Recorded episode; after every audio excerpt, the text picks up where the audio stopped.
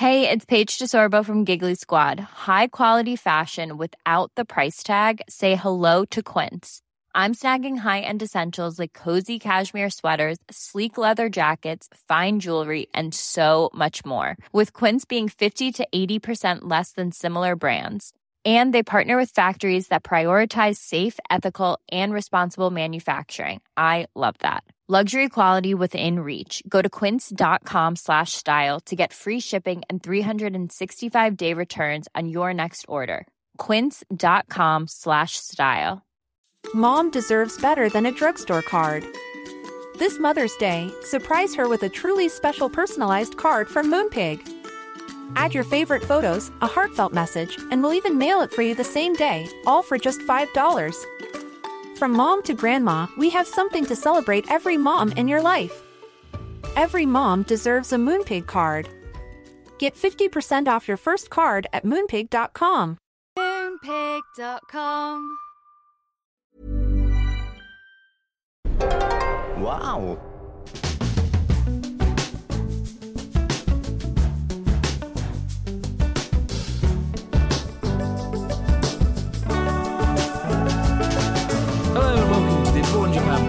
Probably the best way of learning about life in Japan without actually being in Japan. I'm your host Chris Broad, and today we're joined by Charlotte. Hello. How you doing? Pete replacement again. Pete replacement. Yes, we're in Kyoto this week, so it's been a little bit tricky, guys. First off, an apology.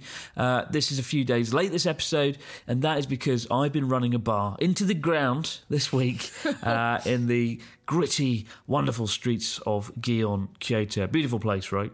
Yeah, really nice. We're staying right in the center of Gion. I've never stayed there before. I've kind of wandered through it a couple times, um, but getting a hotel there is the way to go. Really, it's so beautiful. It is, yeah, and it's kind of the historic quarter of Kyoto. I mean, like, Kyoto is one big historic quarter, to be fair, but like Gion is the place, it's the nightlife district where you're most likely to spot geisha and maiko. We saw a few, didn't we? We did see a Last few, night. yeah. Although it's kind of few and far between. We noticed was I was walking down the street in Gion and uh, looked up into a restaurant window on the second floor, and I saw four or five people clapping hands, having fun.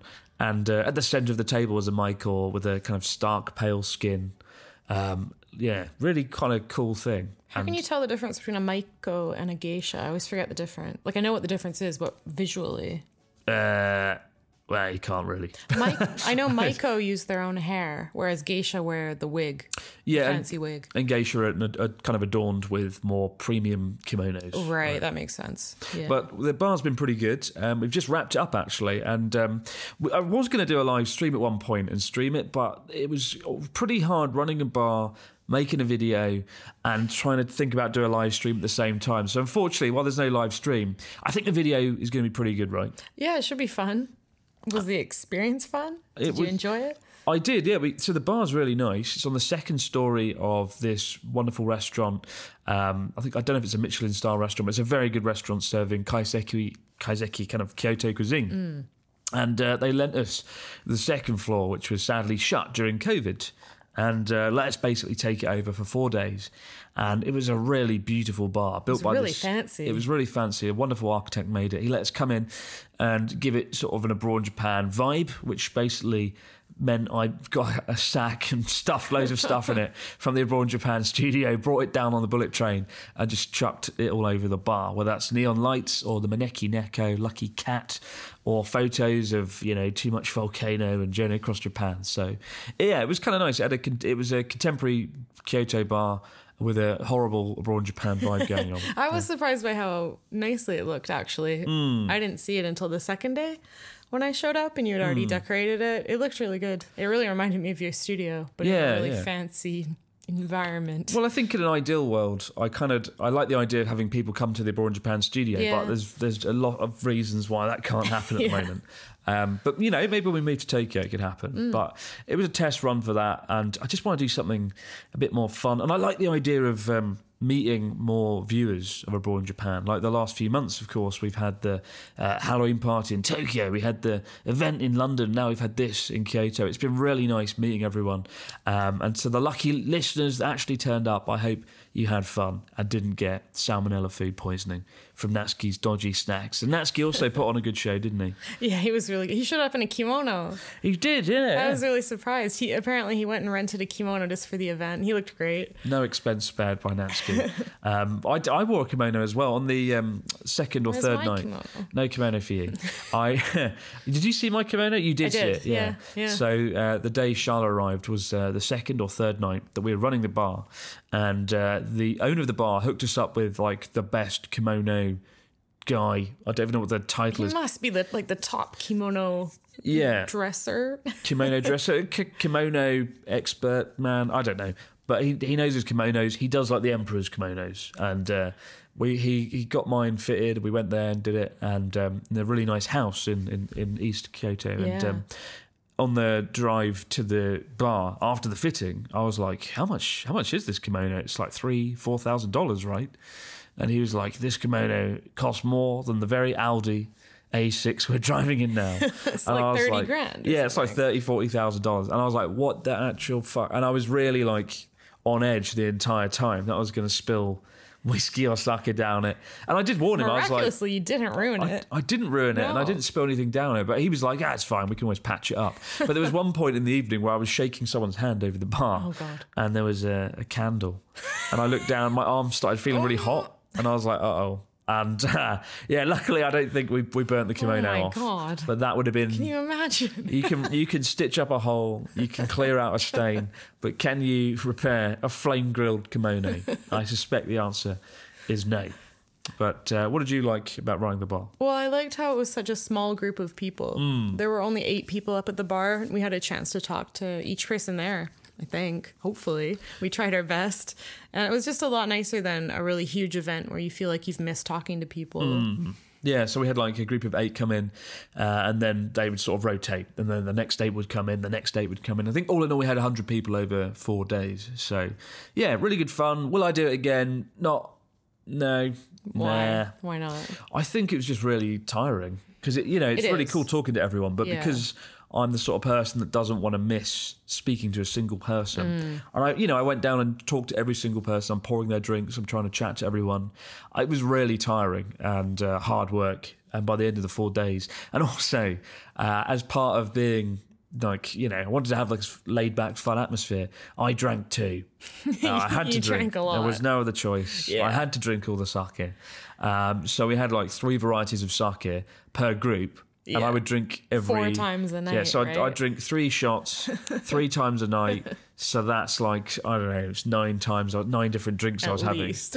and though, even though I wasn't really drunk by the end of the night, I was kind of like a bit buzzed. And then the next day, I was mildly hungover. And then I'd that start just snowballed snowballed. Yeah. throughout the rest of the week. So I'm feeling pretty pretty rough right now. To It was nice honest. sake though. It was really nice quality. I've never had Kyoto Nihonshu Mm, before, so that was cool. Um, I I found my new favorite drink. I don't drink much, but I really I sound like an alcoholic. But I really like this. Um, was it no umeshu? That Plum wine. was aged in a whiskey barrel. Oh yeah, that was pretty That was good. so good. I've never seen it before. It must be pretty rare. Yeah, it's quite strong, isn't it? The plum Very, wine. So they put the plum wine in the whiskey barrel. It definitely gets the smoky undertones of whiskey bleed through into it. Um, that was by Suntory. Yeah, not that's pretty good. Not sponsored. Um, that was pretty good. And uh, good. yeah, but I don't want to drink sake for a while now. um, but yeah, it was good fun, and uh, hopefully, guys, the video will uh, will demonstrate that. Yeah. I don't envy the guy who's going to edit that. Dave, the editor. Good luck, Dave. more and more drunkenness as, as the night goes on. But it should be a good video. Check it out soon, guys. We got a story from Jeremy this week. He begins Hello, Chris and Pete, or Charlotte now. Uh, my name's Jeremy, and I'm currently working in Hong Kong, but I'm originally from Augsburg, uh, Germany. Uh, during my first visit to Japan in 2017, I visited Fuji-Q Highland Amusement Park in Yamanashi. While wandering around through the park at the end of the day, shortly before closing hour to take some pictures, I came across a group of young Japanese adults, some girls and guys, probably in their early 20s. They were standing around a small statue, and upon closer inspection, I could see that one of the guys had his pants down and his dick resting on the statue's hand. well, Oh my- one of the girls was taking pictures of it with the rest of the group laughing. Well, I guess this podcast episode is going to need the explicit warning. uh, after noticing me, they just continued laughing and smiled at me. I continued on my way and promised myself to never touch a public statue ever again. Did the young generation in Japan lose a bit of its shame? Or do you think that even Natsuki and Ryotaro were once as naughty as those young adults? Keep up the great work and congratulations on the engagement, guys. Uh, best greetings from Jeremy in Hong Kong. That's fucked. That's fucking horrible. Uh, thanks for the congratulations, Jeremy. Oh, yeah. I mean, What a, what a horrible story. congratulations weren't horrible. It was the, uh, the bit before that. I wonder, wonder if anyone's ever done that with Hachiko at Shibuya. Oh, 100%. no. 100%. When I taught English, my the boys in my classes were just ridiculous. They always had their clothes off. They were always doing something really stupid and inappropriate. This was junior high school kids though, so younger than the ones in this story. But I honestly I feel like yeah, Natsuki and Ryotaro were probably exactly the same. it's just uh, boys, young boys in Japan seem to act like this. That's pretty pretty messed up, though. I don't even know if they would stoop to that level. Well, maybe Ross, uh, maybe Ross would. Bit weird. But speaking of boys, uh, we got a weird story this week involving what might be a boy at sea, like a a sea boy, boy, or a a boy, boy. a boy in the sea, right? um, really weird story. I don't even know if it's worth mentioning. It. Charlotte thought it wasn't worth mentioning. Well, I, just the fact that everybody is so excited about this stupid shit. event is kind of worth mentioning. It, I don't, I don't understand. Well, you might recall uh, a few weeks ago, the US shot down the spy balloon in uh, in America. The uh, the balloon. Was it? Um, well, they shot down like three or four things back to back, and while the first one was a Chinese spy balloon, although the Chinese claim it was a weather balloon. What a load of bollocks! uh, the other, they did shoot down three or four more other objects um, that were. There was a lot of speculation, and uh, the UFO community got very excited. They were like aliens, rah! and then America, you know, the US government was like, actually, it was probably just research balloons from various organisations. There's a lot of crap up there in the air floating around, and. Uh, and at the same time, uh, on a Japanese beach down in uh, Shizuoka, near Right. the city of Hamamatsu, a sphere appeared on the beach. A large iron ball A is large what they're iron calling ball. it. It was very mysterious, and it baffled the locals and took the nation by storm. it was a sphere. It's a slow news day in Japan. Well, clearly, the sphere measured 1.5 meters in diameter. And uh, it washed up on Enshu Beach in Hamamatsu, uh, just on the Pacific coast. And uh, at first, people thought it was a stray mine, right? Um, but then they used an X ray and they found that the interior was hollow. so how how heavy was this thing? It says it's made from iron, but it's hollow, so it's not that heavy. I don't think they got that far with their investigation. I'm assuming it can't be a buoy because it's not going to float if it's iron, Hmm. right? well, my initial thoughts when I saw it was it looked like a wrecking ball because there's like a an object, a- But that would be solid. something protruding from it. Yeah, but then a wrecking ball would be solid, right? Um, but there were sort of two handles on the sphere's sur- surface, indicating it could be hooked onto something, um, and that it's maybe just a mooring buoy. But police inspected the ball. I think they had like a explosive team go and examine it as well, make sure it wasn't enough. a mine, of yeah, course, Well, that's smart. or some sort of espionage by North Korea or China. Someone inside the inside Well, the ball. North Korea have done some pretty ropey things in the past. Right. You might recall, um, I think it was in the eighties. They uh, they kidnapped some kids from a beach in Niigata, took them back to Yes, North I've Korea, heard this story. and forced them to teach Japanese. They were on that island, Sado Island. They did they did that there too. Yeah, Oh, that also happened there. Not good. But I don't, I don't think they do that anymore. But it created a sense of terror on the west coast of Japan after this happened. I think that don't let your kids walk along the beach. Yeah. Maybe that's why to this day the west coast of Japan is sort of just empty. Uh, Whenever I'm there. Do you think the Yeah. beaches? Hopefully, I won't get kidnapped and fucking dragged off to Pyongyang. It's Pyongyang. probably the dangerous things in the ocean. that the too. Yeah, that jellyfish and the sharks. But police began inspecting the bull, which was a sort of orange brown colour. Uh, and after a local woman spotted it resting on the sand just meters from the shore, she called the police. In the end of the day, they dragged it off, and um, nobody knows what it is now. So Can they do open. like a reverse image search on Google or something and find something similar? There, The somebody must option. have taken like a picture of one of these things. You at least figure out what country it's from. I think, I mean, this is it's a really unremarkable story, but when you look at the photos, it is quite hilarious. These uh, Japanese police just on the beach in sort of awe at this, Inspecting the- this rusty sphere that's definitely just so something weird mediocre. because there's nothing like intimidating about it. I just don't understand why everyone's making such a big deal. Like if it was some weird alien esque object, I would understand the hype, but it's just like a ball made from iron. I think it was just sort of the whole the whole um, balloon. Really? You think it's related to that? I think it's big, like the balloon situation in America got everyone excited Right. for mysterious round balloon-esque objects, God. and this came at the exact moment that people were like, "What is this? What's going on? There's so much uncertainty." But uh, there you go. I think it's nothing more than just a boy or a wrecking ball. Either way, really boring. really. Moving on. But go and look at the go and look at the photos because they are hilarious. We'll be back in just a moment, guys, with your stories, comments, and questions in the fax machine. Many of us have those stubborn pounds that seem impossible to lose, no matter how good we eat or how hard we work out. My solution is PlushCare. PlushCare is a leading telehealth provider with doctors who are there for you day and night to partner with you in your weight loss journey. They can prescribe FDA-approved weight loss medications like Wegovy and Zepbound for those who qualify. Plus, they accept most insurance plans.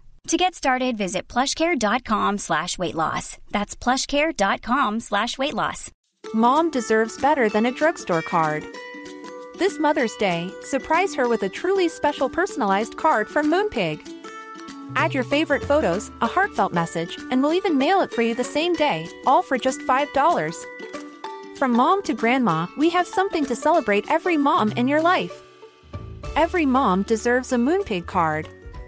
Get 50% off your first card at moonpig.com. Moonpig.com. And we're back with the fax machine. What have we got this week from our listeners? Charlotte, I'll let you take over. Read away. Uh, I was recently watching one of Charlotte's vlogs. Ooh, it's one for me, in which she spoke about her thyroid issues and people commenting on her weight as a result. My question is How are the beauty standards in Japan, and are they ridiculous for men and women alike? And how is Japan with things like dyed hair? Uh, all right, a few questions in there. Um, beauty Greedy. standards in Japan are definitely more uh, strict. Is that the word for women? Hmm, women Uh, are I feel like they're really forced to be extremely skinny. I think in also Japan. the the makeup situation. That's why masks are so popular here, right? For women, Makeup. often to conceal their faces if they're not. Oh, if they're you know, not if they're not wearing wearing makeup. makeup. Yeah. I was watching. Uh, we're in Kyoto at the moment still, and I was watching a couple take photos on this bridge going Oh, across the river Kamogawa, and. Uh, yeah, she, this guy was taking these really nice photos of this girl, and she had her face mask on. Yeah. And I was like, "What the hell's going on here?" But I remember, like, uh, yeah, it's not uncommon for girls to just not put on makeup and wear a mask and wear a Yeah. mask to like hide that. Yeah, I think women are expected to look their very best in Mm, public. Makeup, hair, um, be as skinny as possible. That's kind of the Japanese ideal. I wouldn't say that they hold men to those same standards at all. No, Uh, Mm, yeah, not at all, really. They they might make comments like, "Oh, you've gained weight" to a guy, but it, it's a lot less common. they do. Speaking from my experience. Well, it's a different story for you, I think. What? Because you're a foreigner, you're bigger than a Japanese person in general. Larger than life, dare I say? But I think I don't think I've ever seen a Japanese guy get like bullied or commented on hmm. for his weight in my whole time here. right, right, right. And lots of them are a lot chubbier than the women are. So yeah, I would say the standards are definitely different between men and women. Um, as for things like dyed hair, lots of people dye their hair here. Um, girls and guys. It's often not allowed in lots of jobs. If you work in a Yeah. more like um, professional job, I don't know, something like maybe at a train station or something government related, they might require you to have your natural black hair or uh, make sure if you're coloring it, it has to be a shade of black or slightly lighter black. But other than that, yeah, lots of people dye their hair here.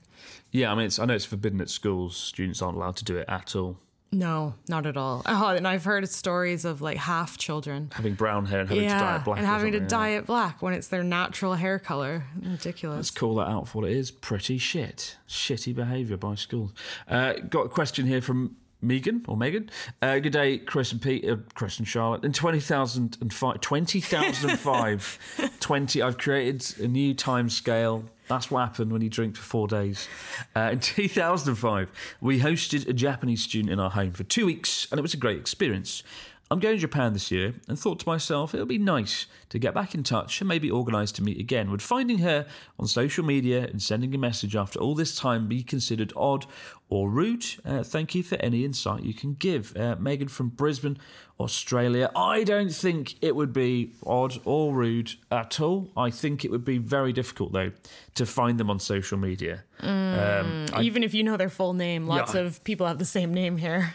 Yeah, the same kanji. Like, I don't think if, if you could do it, that'd be quite Yeah. impressive. But it's not. It's not odd or rude, is it? No, not at all. no, I at all. think they would be thrilled to hear from you. I've done this before. I, I hosted a bunch of Japanese students when I was in high school. And um, yeah, 10, 15 years down the line, I found a couple of them just going through my old emails and sending them an email to their old address. And it reached a few of them and they were thrilled to Oh, hear wow. from me. So, no, I think you should definitely try and, and look for her if you can. Find her, whatever the cost. We got one here from uh, Jonathan who says, "Hello, Chris and Charlotte. My fi- wife, my wife and I are both graduating this year, and to celebrate, we've booked flights to Japan for two weeks in October. But one thing we have noticed is that many of the hotels and car rentals we want to book are not available from September onwards. So, have we missed the boat?"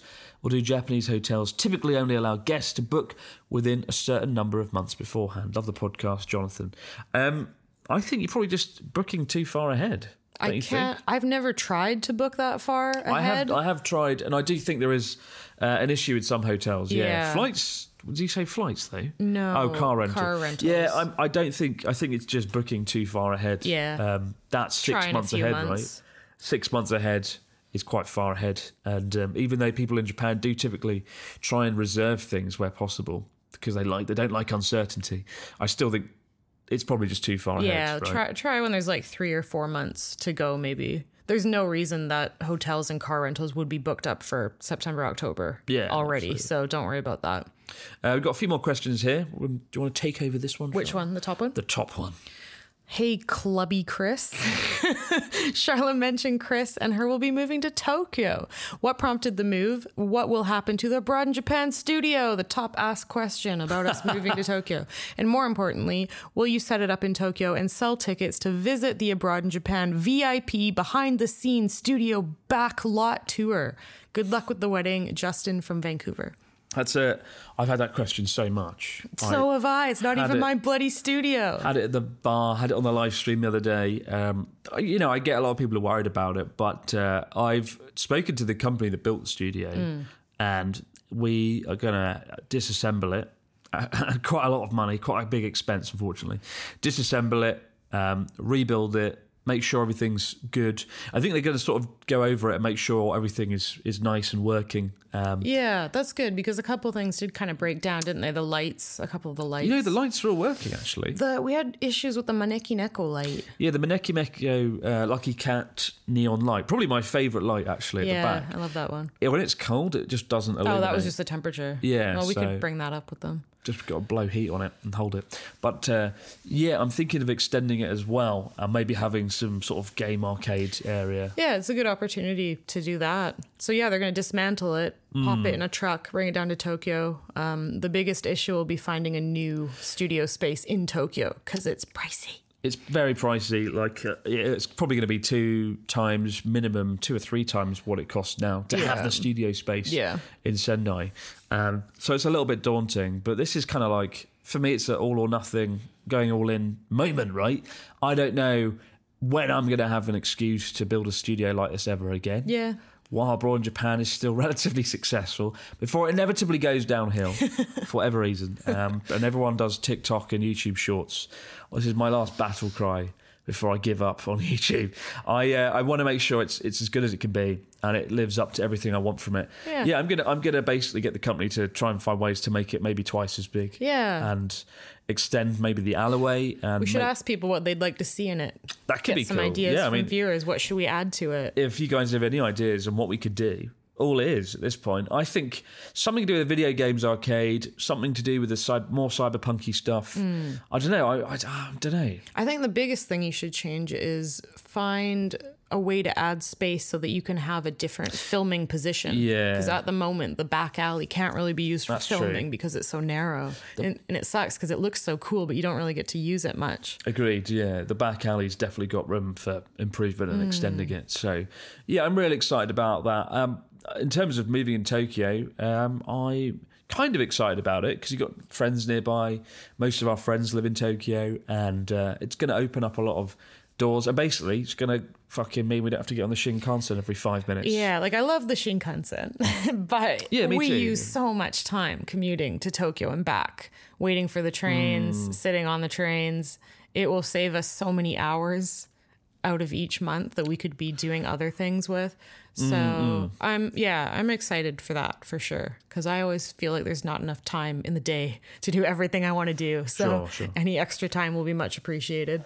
As for tickets to the Abroad Japan VIP behind the scenes studio backlot tour, it's a bit risky, isn't it? Because once I've like if my location's public, then that could present some issues. The thing is, you use your studio as your office. It's not just a studio space. You're there working and stuff. We'd have to have like mega security and all sorts of stuff. Yeah. I, I think what I would do though is years down the line, if I'm closing that studio, then I would do like tours for like For a month, sure, yeah, like a yeah, I think that's couple of months or something. I don't know. It could be good. Yeah. could make the money back from spending on the studio. Bloody expensive. We got one here from Max from Baltimore who says. Uh, Dear Chris and Charlotte, my friends and I are finally visiting Japan and will be spending time in Tokyo and Shinjuku and Osaka, Kyoto, and Hiroshima. While we have plenty of plans for sightseeing at the usual tourist hotspots, what's one thing we need to do in each and every city? Congratulations to you and Charlotte Max from Baltimore. I guess I'll give one recommendation per place. And so, well, Charlotte, do you want to start or shall I? Uh, Tokyo would be Nakano Broadway, my favorite Oh, yeah. place to chill out and um, just look at cool retro goods. I haven't been there since Pete Donaldson was last I haven't over. been there in ages. It's really cool. Nakano Broadway. It's um these like in, in many ways that inspired the Born Japan studio. They've got these cavernous little streets, and it's all like in this big mall area kind of thing. This dark, dingy mall, and there's lots of like little tiny alleyways packed full of shops selling cool items from like the seventies and the eighties. That's pretty cool. Um, as for me. Fuck, I don't know. Oh, I hate doing these bloody questions. I'll go to Yokohama. Go there. I do like Yokohama. Nobody goes there anymore. No, go they Yokohama. Yokohama Chinatown. I really like going there. The street food is next level, and um, there's no equivalent Chinatown I've never been. in Tokyo itself. Really? Never. I'll have to go. No. It's really good. They've um, like dumplings. You can just eat them walking down the street. Really, really damn good. As for Osaka, it's um, you know, a bit of a cliche, but like the Namba Dotonbori Bridge area. If I have to go and do a nighttime shoot with my camera spontaneously, then uh, that's going to be where I go. Yeah, I would say the same. Honestly, just um, going out at nighttime in Osaka, taking photos, walking the streets, eating as much food as you can because Osaka has some of the best food in Japan. That should be your goal for Kitchen Osaka. of Japan. Yeah. As for Kyoto, um, I would say where we've spent the last few days Gion. in Gion's really Yeah. nice. Um, I, I'm every year my love for Kyoto grows a little bit more as I discover somewhere new. And uh, yeah, I've re- even though it's been really busy and touristy and whatnot, it's still been an amazing trip this last week here. And I've discovered bits of Gion that I'd never seen before, just stumbling around at night, often drunk uh, after the bar. And just uncovering these little shrines that tuck down the side of buildings, Yeah. little alleyways with restaurants that nobody can possibly find. The I restaurants are amazing. I would recommend getting a kaiseki dinner Yeah. in Kyoto. There are so many kaiseki restaurants here, which is like um, a course menu, really fancy Japanese foods. It can be quite pricey. I think they start at about 10,000 yen, which is about hmm, $80 American or so. Yeah, I but um, it's a great experience. Oh, there's my phone. I was going to get the name of the place we went to yesterday. well, you give a suggestion for Hiroshima. Uh, Hiroshima? I'll look it up. Ah, Hiroshima. Hiroshima, I've only been to twice. The first trip was really rushed, and I went to Itsukushima Shrine, which is extremely famous, but for good reason. It's on a little island called Miyajima, and it's just gorgeous. There's a deer there, a beautiful shrine to look at. If you go during sakura season, it's amazing. Um, so, yeah, definitely Itsukushima Shrine. And the restaurant in uh, Gion that we went to, and actually where the bar was on the second floor, is called Gion Yata, Y A T A. Uh, Gion Yata. Great And, uh, great food. yeah, wonderful staff. Kaiseki restaurant, Can't recommend it enough. Like really beautiful. It's quite intimidating going down Gion uh, because you can't see inside any of the restaurants or shops, right? Because of these old sort of townhouses. So always get a res- uh, reservation in advance. There was a when I was in there with uh, when Charlotte and I went in there last night for dinner. There was a, a British couple next to us actually from Liverpool. And they didn't know any Japanese. And I was quite impressed that they just sort of booked this restaurant down this like road in, in uh, Gion. Yeah, and just we asked them how it. they found it, and they just Googled kaiseki. Yeah. This is what they found. They got lucky because the guy at the bar uh, behind the counter speaks a bit of English. And not only that, but he was serving Dr. Jelly water. He was. He got a water bottle and uh, he'd taken the Dr. Jelly fridge magnet that I'd given him and stuck it on with sellotape to the to the the bottle um, to the the glee of many customers. so go there if for not any other reason to see Dr. Jelly being served. And we got one last question. Uh, from Chris. Good name, Chris. G'day, cyclist Chris. Uh, my name's Chris from New Zealand. My wife and I will be travelling to Japan in mid March for our long awaited two month long honeymoon. A big feature of our trip will be cycling. We'd like to use proper campgrounds, however, most campgrounds seem to require reservations up to 14 days prior, but it'll be impossible to predict where we'll be for any given night. Do you have any experience with booking accommodation like this, or do you think they'll be open to providing space for us on the same day? If we roll in. Well, unfortunately, Chris, I'm the one person who's never gone camping in Japan. I don't think. Are you sure about this 14 day prior reservation thing? I've never heard that though. Campgrounds require up to 14 days. No, your sister would be the one to ask on this. yeah, my sister's currently. I don't have any experience camping either, unfortunately. But then that's an RV. My sister's currently driving around Japan in an RV, uh, but that's not camping. I don't know. I don't think. I've never heard of this problem before. As for rolling up and hoping to get a space on the same day, that's very risky. There are lots of people in Japan. Things are usually quite full when you try to get in on same day, restaurants, hotels, whatever. Um, I would say you'll have to at least give it a couple days in advance Yeah. uh, notice. My advice, just yeah, try and book a few days in advance, Chris, and um, hopefully you'll be all right. But yeah, sorry, I can't help you. We've never gone camping, have we? We haven't. Why is that? Who wants to sleep in a tent? I do. Why? Why not? Spiders, snakes. There are no. bears. Sp- if you zip up the tent, the spiders can't get in. What There's if- more spiders in our house. What if the spider has already come in the tent? we'll bring you zip it- and you We'll bring Morrow. He will eat the spiders. Uh, can you bring a cat to a campsite? Yes. say certain, say certain. That will present its own problems, I'm sure. Um, but that is the end of this podcast for now, guys. Uh, keep the stories, questions, comments coming in to Abroad in Japan podcast at gmail.com. Our next episode will be on our regular time, which I believe is Sunday. I still don't know after Don't five years. when is it? You must listen every week. Yeah. Uh, but for now, guys, have yourself a great few days. Thanks for tuning in, and we'll see you right back here to do it all over again on the Abroad in Japan podcast. Bye. Charlotte will be back in the next one as well.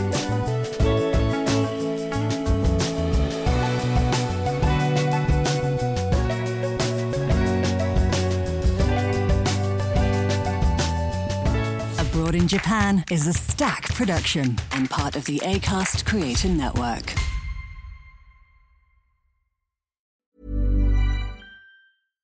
Mom deserves better than a drugstore card. This Mother's Day, surprise her with a truly special personalized card from Moonpig.